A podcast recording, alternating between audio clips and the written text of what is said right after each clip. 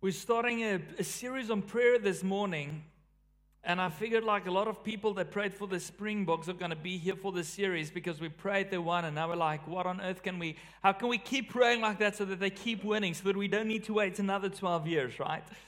But um, I'm so excited about this, about this series, and I wanted to, to show you something this morning, and I don't think our kids actually know what, what this is. Normally we used tin cans back in the day I've just got two paper cups. But I don't know who can remember, we used to play with this when we were little, the tin cans, so you would put a string in between. And th- this is quite a short one, but if you had a long one, your friend would stand on one side of the room, you would stand on the other, you would keep it against your ear, and they would talk into it. And this is a string telephone.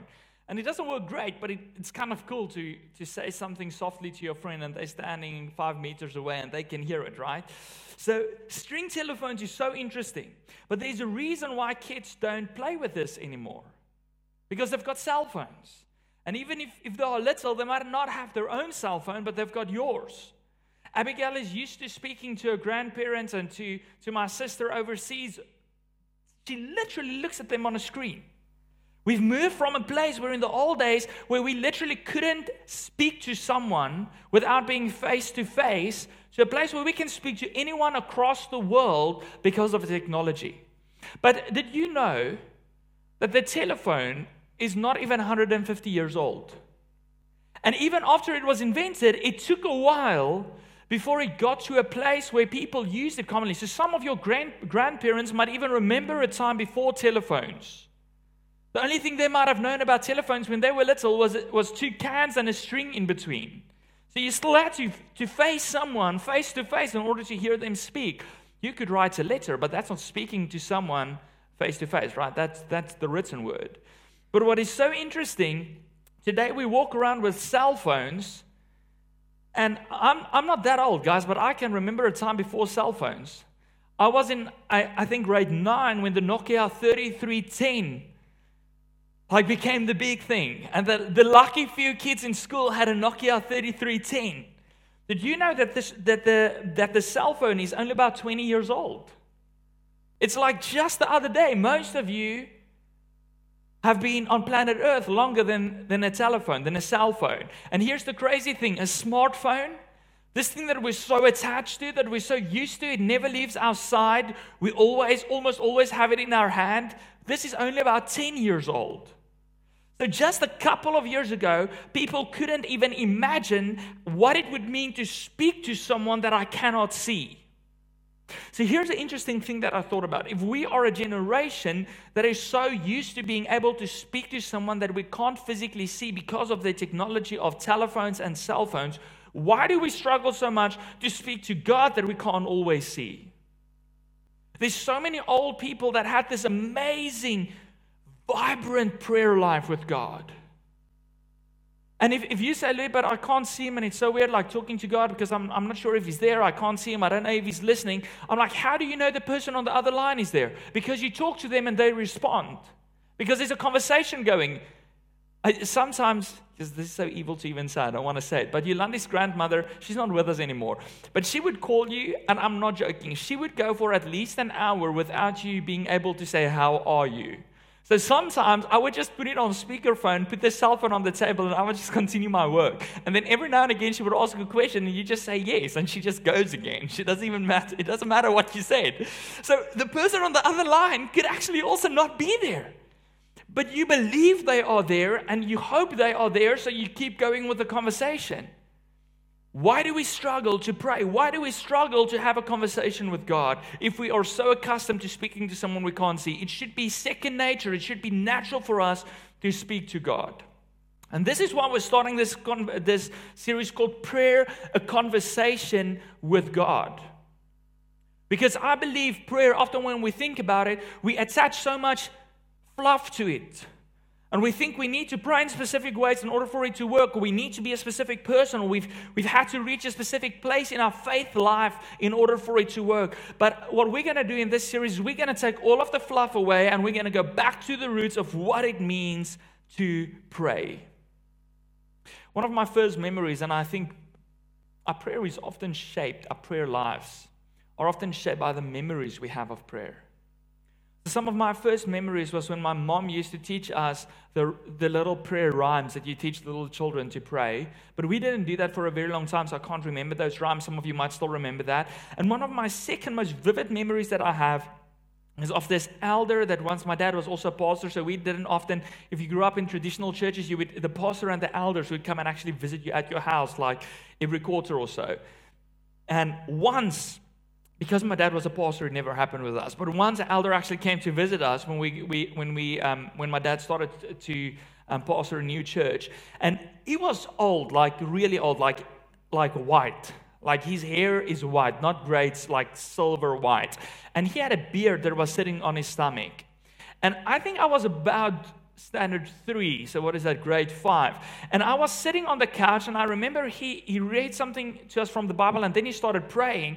And he would say like a sentence and then keep quiet. And I would open my eyes. I like I thought he forget to say he forgot to say amen. So like let's go. And then he would just go again. And I'm like, what what is this? And and he used these amazing big words and and, and it was so impressive. But every like minute he would stop for about 30 seconds and then go again. And I don't know what's your memory of prayer. Maybe you you're not used to hearing prayer in your house. Maybe your prayer is of really big and fa- your, your memories of, of a prayer with really beautiful and big and fancy words. Maybe your memories of prayer are the little rhymes that we say before we eat together. But often, those memories can shape our prayer life. And what we want to do today is we throughout this series we want to answer some of the most basic questions we could have about prayer. And the first one we want to answer is how do I pray? What does it even mean to pray? And that is how we get into our first topic today. God longs to hear your heart. When we are talking about prayer, I think the most basic thing about prayer it's a conversation with God where I pour my heart out to God, and we've got a God who's eager, a God who wants to hear our prayers. Do you know how how precious prayer is to God? And I think if we could only get this as a mental image in our mind, you would pray much more. So, this is what the Bible tells us about God's view of prayer. In Revelations, um, in Revelations 8, I think it's about verse 5, we read these amazing stories about how the angels bring these beautiful golden bowls before God. And those bowls are filled up with prayers, and then they mix it with incense. And then they bring it before God's throne. So all of the prayers of all people are mixed with incense. It's a, it's a beautiful aroma. It, it fills heaven with, with a sweet smell. And that sweet smelling prayer of yours is brought before God in this golden bowl. And then we read that God then, then listens to those prayers. He hears his prayers. He takes that bowl and then he responds. And we read that the earth is then shaken by earthquakes and fire goes down from heaven to earth. And it's this amazing story of how precious prayer is to God as, as a sweet aroma, as a sweet smell. God loves it. And how He responds to it with absolute power that shakes the earth. Not only is God longing to hear your heart, not only does, is God eager to hear your heart, not only is your prayers are they precious to God, but God is literally waiting to respond in power to our prayers. And what we're going to do today is we're going to start right not right at the beginning of the Bible, but right at the beginning where Jesus started to teach his disciples to pray.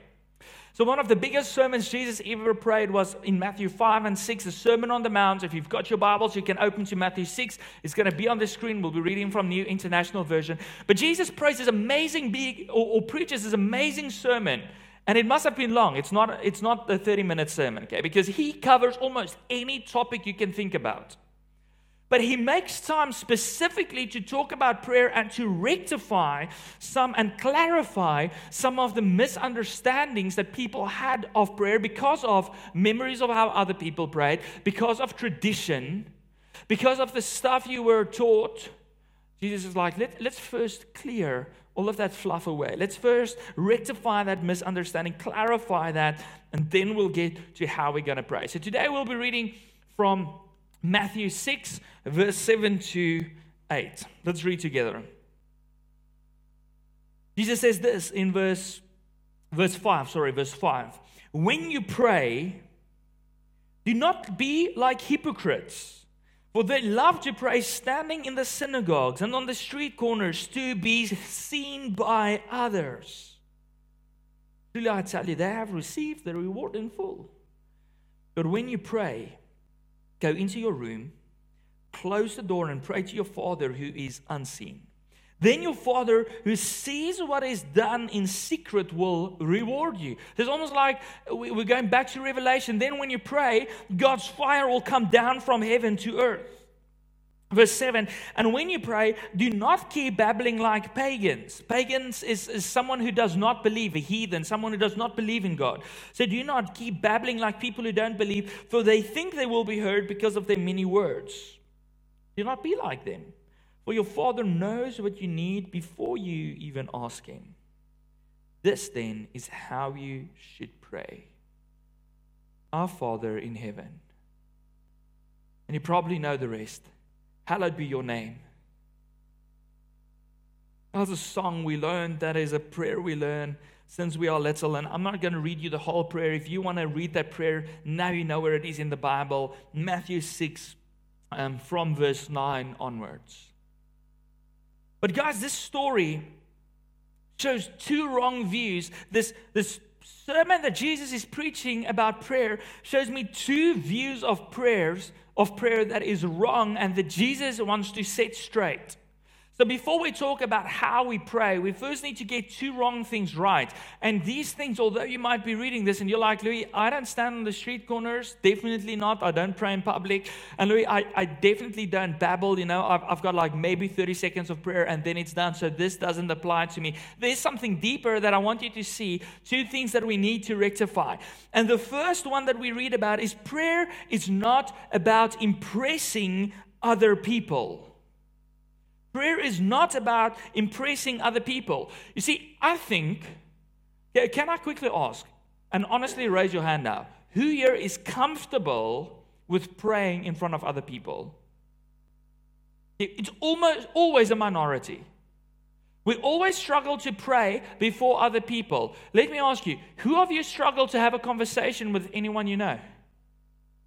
Joel says he, uh, he's definitely lying. We don't struggle with that.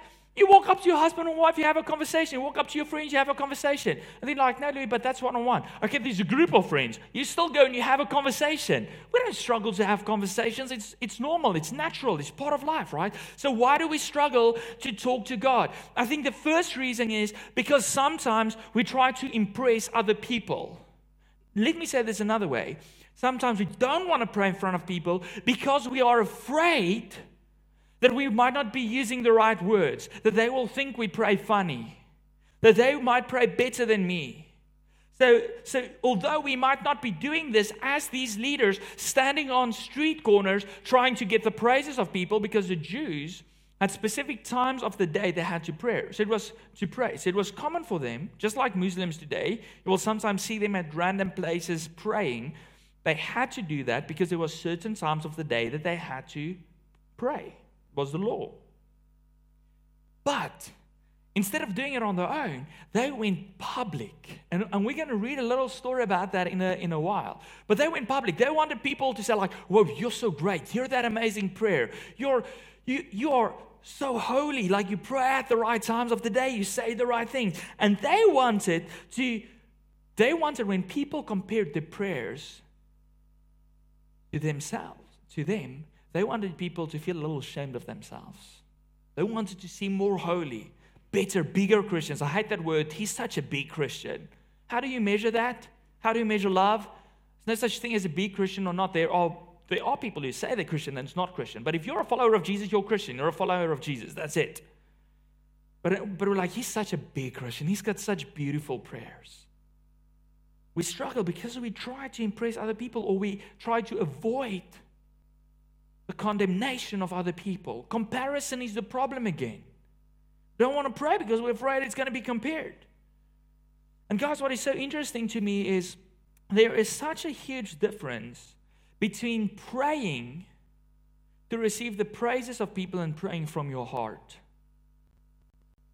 I have heard a lot in my life, and I've heard a lot of people praying.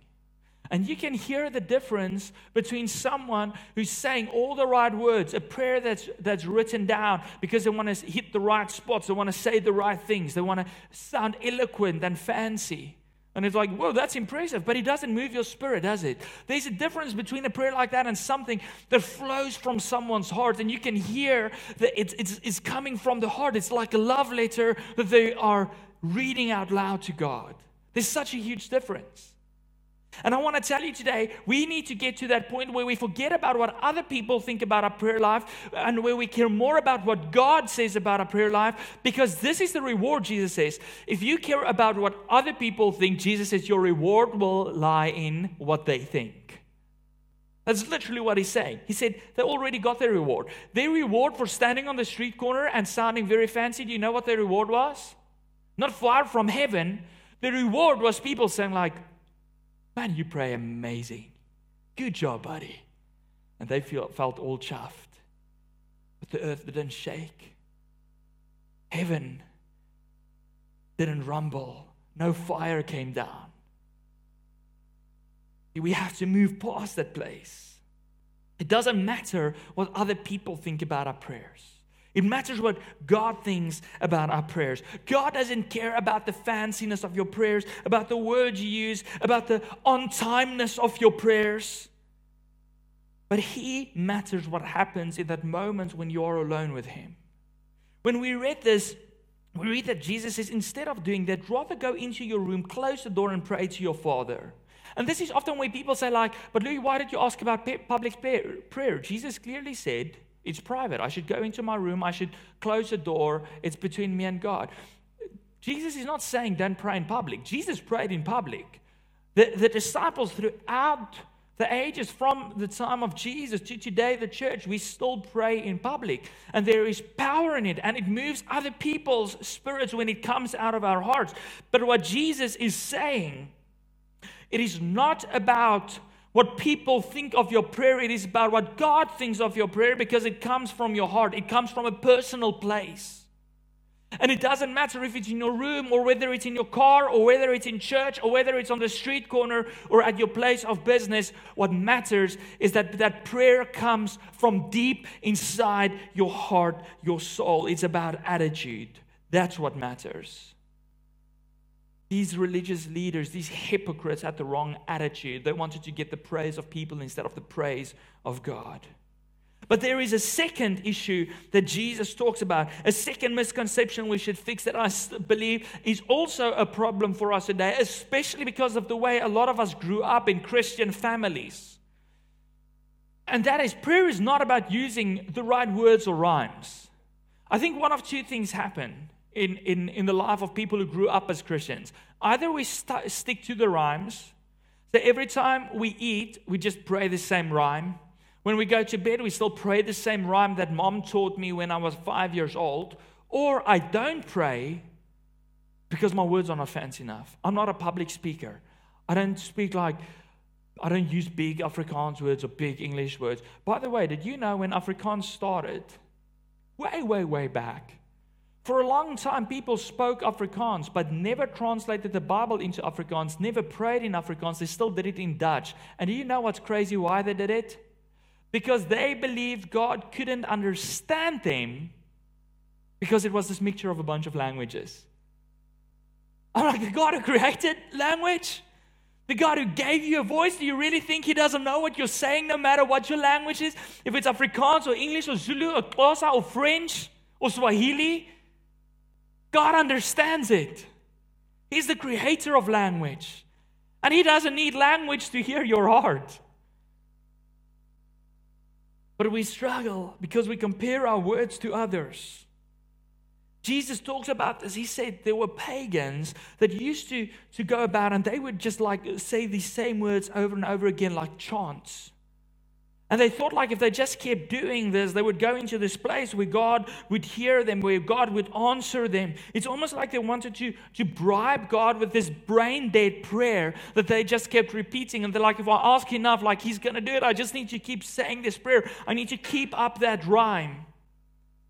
Jesus, it's like not about your words or your rhymes. It's not about the size of your words. It's not about the length of your prayer. Like, I don't want to pray because, you know, my prayer is one minute and other people pray for half an hour. God is like, it doesn't matter. It is about your heart condition. So I want to challenge you today and I want to say, don't get stuck, especially men. Don't get so stuck in the rhymes that you were taught when you were younger that you never move to a place where you have a conversation with God. Can you imagine if the only conversation you ever had with your wife was the vow that you shared with her on the wedding day? That's the only thing you say, no other thing. It's going to grow stale. It's going to get to a point where she won't believe you anymore. Conversation is natural. A conversation is an outpouring of your heart. It's an outpouring of your mind. It's an outpouring of your emotions with every single person on earth. When you get angry at someone and, and, and you have a fight with them, that's an outpouring of your emotions and of your soul and of your mind. When you love someone, those beautiful words, those romantic words, that's an outpouring of your soul. When you just have a conversation with someone you know, that's an outpouring of whatever is going on in your mind. That is what God wants in our prayer. And what's interesting to me is then Jesus comes and he says this He's like, you know what? God actually knows what you need before you ask Him. They're like, what? If God knows what I need, why do I need to talk to Him about it? Let me ask you this Do you know what your children needs if you're a parent? Yes, you do. You know when they're hungry, you know when they're sad, you know what's going on. Why do you want them to come to you and talk to you about it? Because you want to have a conversation. You want them to express how they're feeling. You want them to express what they need. You want them to show gratitude. You want them to show love. In fact, the Bible says that even when you don't have words, when you've got this thing deep inside your heart and you're like, I need to bring this before God, I, I'm restless in my soul. I don't know what to do with this. I've got issues in my life and I don't even know how to pray about it. God is it's okay because the Holy Spirit, if you believe in Jesus, you receive the Holy Spirit and He will intercede on your behalf. So you are praying these broken words, you're praying these broken sentences, you're trying to figure out what this is about, and the Holy Spirit takes it and He builds this masterpiece out of of it and it goes into the golden bowl and it's mixed with incense and it's a beautiful smell and it's brought before God's throne. That's your prayers, even if they're broken. God doesn't care about if your prayers are impressing other people. God doesn't care about the length of it. God doesn't care about the words you use or the language you pray in. Prayer is about sharing your heart with a father who loves to listen, a God who cares. And God wants to hear your deepest heart desires, like a parent wants to hear their children's heart desires, like, like a husband wants to hear his wife's deepest desires. We're called the bride of Christ for a reason. He wants to hear us. Do you know what's amazing? When we started reading the prayer that Jesus taught them. So just like let's let's get all of that fluff out of the way. Let's get comparison out of the way. Let's get the rhymes behind us. Let's get the fact that you think you don't pray long enough or the fact that you think you don't pray beautiful enough. Let's get all of that out of the way and then we get to what a prayer should sound like. And there's a reason I didn't write it down because I don't want to go through that with you this morning. You can do it on your own. I wanted you to see only one thing in this prayer. Because that one first line that we know so well, Our Father in heaven, and we just prayed as if nothing happens, that line changed the way people prayed for eternity. So in the Hebrew Bible, every time, especially in some translations, in the Old Afrikaans, in the New International Version, you would read, especially in the Old Testament, the word Lord sometimes in all capitals. Every time you see that, and in some translations, sadly, they don't show it, there is a four letter word that's written down in the Old Testament Yahweh. It's actually with the vowel spelled Jehovah. So some old churches you would hear the word Jehovah. But it's actually Yahweh. And why? How do we know this? Because a Jew wasn't allowed to write God's name and they weren't allowed to pronounce God's name. So even today, if a Jew would write the word God, they would write G slash D. Because God's name is so holy. God is such a perfect God. He's so far above us that we weren't even allowed to say his name. They had to pray to a God and they couldn't even use his name, they couldn't even directly talk to him.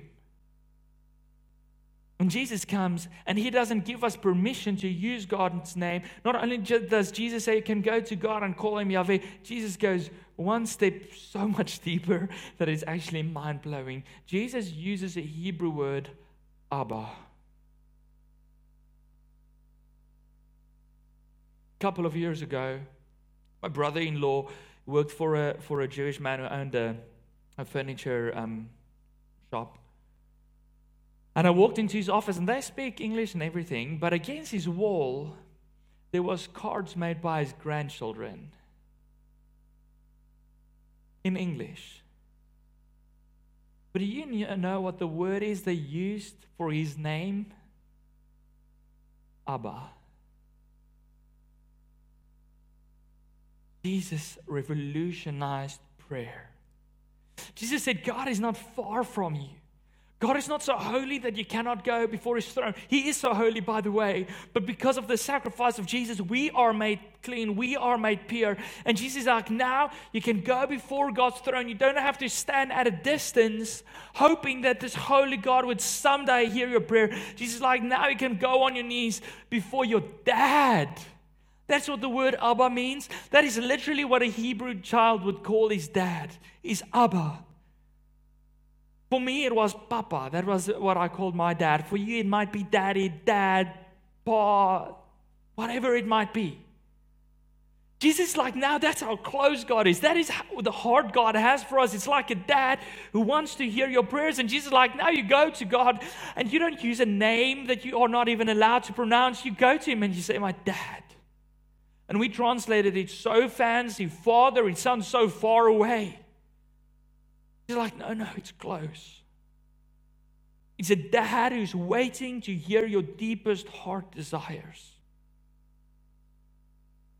And in that one line, Jesus is like, it's not about using the right names.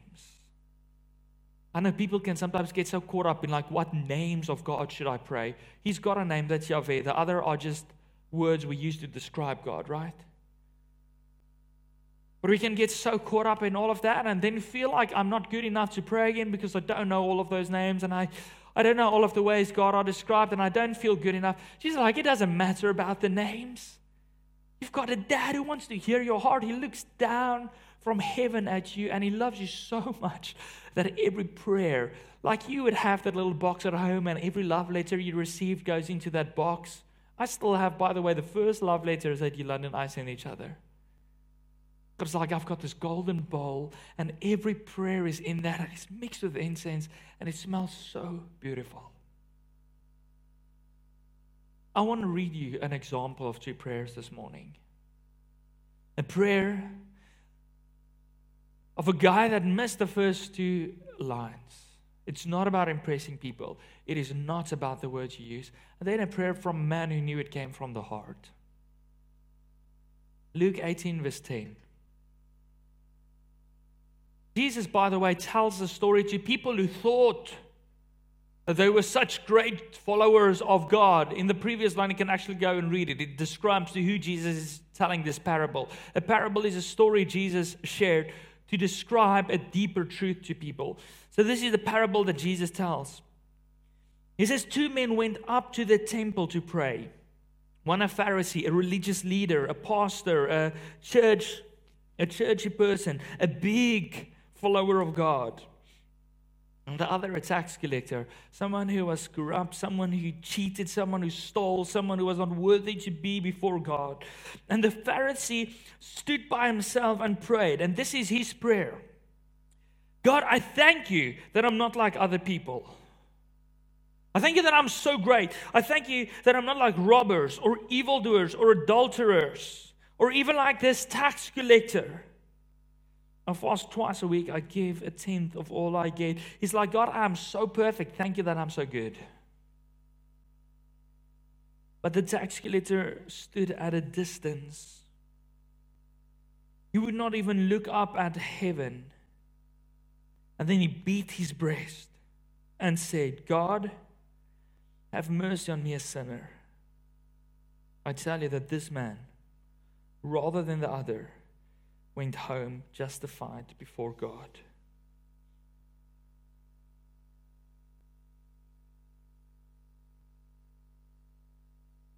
If you were in that, that temple and you heard that Pharisee preach, what would it do to your soul? I would want to stand out and walk out. As a lot of Christians have walked out of church and they don't want to go back because they say the church is full of hypocrites. That guy did do a lot of stuff that the Bible commands us. The Bible tells us to love God. The Bible tells us to not steal. The Bible tells us to not be adulterers. The Bible tells us to give our tithe. So, what he was saying was not necessarily wrong, but it was with a bad attitude. He wanted the praise of people. And I can assure you, he walked out of that place. And not only was that prayer of him, not in what Jesus said to love your neighbor, not in, in, with that attitude, but I can assure you he walked out of that and his life is also filled with sin, also filled with mistakes. That prayer would make you want to walk out. But there was a second man. And if you heard his prayers, it would have filled your eyes with tears. Because let me tell you what it takes for a man to not even be able to look up at heaven. Let me tell you what it takes an adult man full of ego, because we all have it, it's built into our beings, to just beat your chest. That is a broken man. That's a man who knows that the only way for him to be saved is, is through Jesus is God. No fluff, no long sentences, no fancy words. People have asked me, What's tattooed on my arm? That's his prayer. That's literally how short that line is. Because I want to remember that I shouldn't be like the Pharisee, more consumed about what other people are doing right or wrong, but that my case with God should be at a good place. That is a prayer coming from the heart. That is putting the cup against the ear of God and whispering to Him your deepest desires. Right from a heart, a broken heart. God hears that.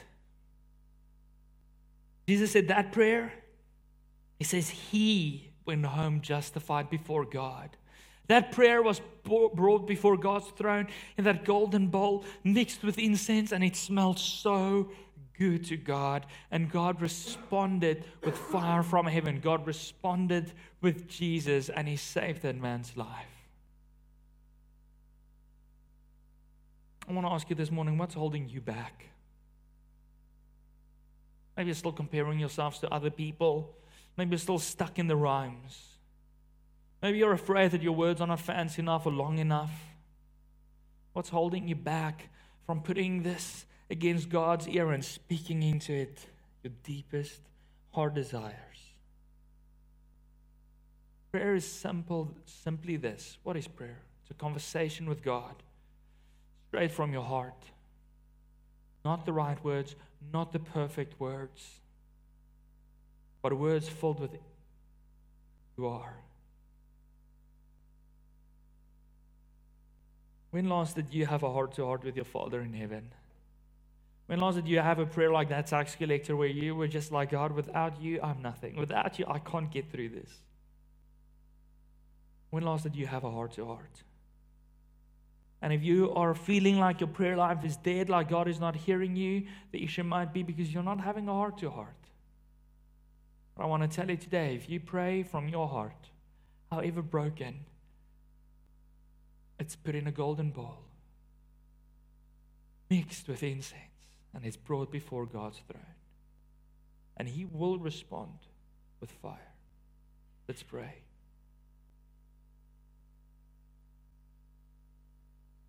Lord, we, we are so good at adding so much fluff around everything and, and building traditions and building rhymes and, and trying to impress other people and comparing ourselves. And in the process, it's so easy to miss you. You are a dad, a father who desires a conversation with us, a conversation flowing from the deepest parts of our heart.